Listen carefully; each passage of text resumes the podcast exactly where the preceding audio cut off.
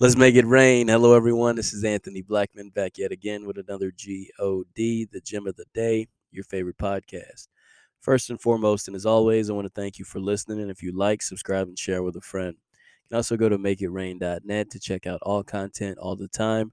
If you're ever having a weekday, check me out every weekday. New podcast drops. Today, I want to talk about I'm tired. But before we do so, let us pray. Dear Heavenly Father, we come to you thanking you for everything you do, your love, your mercy, and your grace, the ability to see your face every time we open and read the Word of God.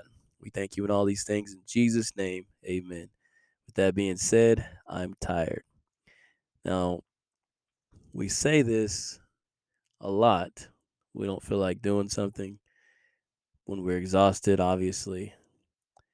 And sometimes when it comes to waking up Sunday morning, go to church. but I want to talk about this phrase, I'm tired, how it deters us from God's will and our destiny at times. The fact that we don't have the energy, we feel like we're not capable to carry out a task because we're tired. Now, one of my favorite verses is Isaiah chapter 40, starting on verse 28. And it's a constant reminder of where our strength comes from. The reason why I love it so much is because even Paul said in the New Testament, our strength is made perfect in weakness. So when he was weak, he was strong because he realized where it came from even in the Old Testament, when it's talking about Samson, his strength was not in the hair, his strength was from the Lord, his obedience to the Lord. So, Isaiah chapter 40, verse 28, it reads, Have you not known? Have you not heard? I like that. It's like if you don't know, you're about to know. The everlasting God, the Lord, the creator of the ends of the earth, neither faints nor is weary. He didn't get tired. His understanding is unsearchable. His power, he gives power to the weak, and to those who have no might, he increases strength. So nice, I got to read it twice. It says, He gives power to the weak, and to those who have no might, he increases strength.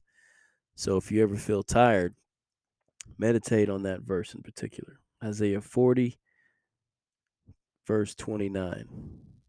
He gives power to the weak, and to those who have no might, he increases strength. He even goes on to say, Even the youth shall faint and be weary. Even young people get tired. and the young men shall utterly fall. But those who wait on the Lord shall renew their strength. So nice. I got to read that twice. Those who wait on the Lord shall renew their strength. They shall mount up with wings like eagles. They shall run and not be weary they shall walk and not faint. So if you ever feel tired, I promise you, if you meditate on these scriptures, meditate on this verse, it will give you the strength you need. Whatever you need to carry out, meditate on that. It's helped me time and time again. Once again, verse 31 Those who wait on the Lord shall renew their strength. They shall mount up with wings like eagles. So I looked into that. Why was that important?